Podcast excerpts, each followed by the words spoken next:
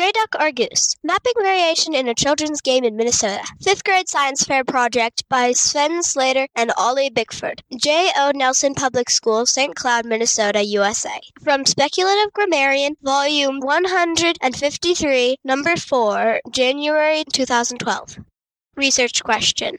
Last year, a new kid named Tyler P. joined our fourth grade class. Tyler was from Illinois or some other southern state, and she told us that down there kids play duck, duck, goose instead of duck, duck, gray duck, like we do in, here in Minnesota. We thought this was strange even for the South, but when we talked about it, we discovered that even some of the Minnesota kids in our class had heard this at their grandma's house. Our teacher, Mr. Olson, said we could study isoglosses and learn about that, so we decided to do that for this year's science fair. So our research question question is where exactly do people say gray duck and where exactly do they say goose? At least in Minnesota where we can find out.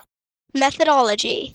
Mr. Olson told us that you are most likely to find an isogloss in the country, not the city. So this summer, when most of us go to spend a week or two at our grandmother's house, we each took along a questionnaire and interviewed five or six neighbors, preferably farmers. We wanted to know about everybody, so we asked men, women, and children. The towns were Lake Valley, Big Lake, Pine Lake, Riverbend Lake, Two Lakes, Mountain Lake, Prairie Plain Lake, Lake of the Trees, and Bemidji. Results. Mr. Olson helped us draw isogloss lines to show what we found. We drew four different isogloss maps because we found out that boys, girls, men, and women had different ideas about what to say when they played this game. If you read our article on the Speculative Grammarian website, you can see the four isogloss maps that we drew. Each one has a map of Minnesota with an outline in the shape of a flying duck. The duck outlines look a little different on the girls' map, the boys' map, the men's map, and the women's map. At first, we thought it was a little strange that the isoglosses didn't match up very well, but then Billy O wrote an app to display all four of the isoglosses on his iPhone. Then he animated it just for fun, and it turned out to look like the duck was flying. Go, Billy! You rock! You can see the animation if you read our paper on the Speculative Grammarian website.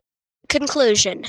We're not sure why anyone would say duck, duck, goose because gray duck's so much better. But Mr. Olson says that data doesn't lie, and we believe. Anyway, the animated version reminded us that ducks and geese migrate, and we guess that's why the isoglosses appeared to be fly. The next question we would like to investigate is whether gray duck isoglosses make it fly the other direction if you check them out in a different season. But we'll have to leave that for next year's fifth grade class to check out because Mr. Olson says that they don't allow social sciences in the sixth grade science fair. And also, most of our grandmothers say we had better not show up at their houses with questionnaires next summer because summer is for lemonade and fishing, not for schoolwork. And they will be calling Mr. Olson if it happens again.